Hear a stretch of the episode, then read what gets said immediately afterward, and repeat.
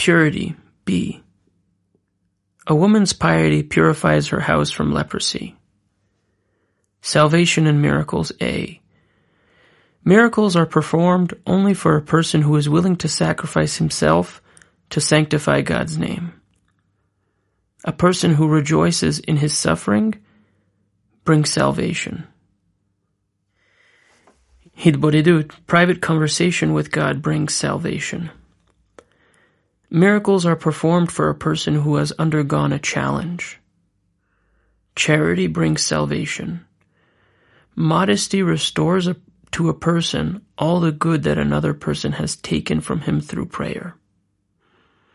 Miracles are not performed for an immoral person. Do not rely on a miracle as long as it is possible to save yourself by using money or some other means.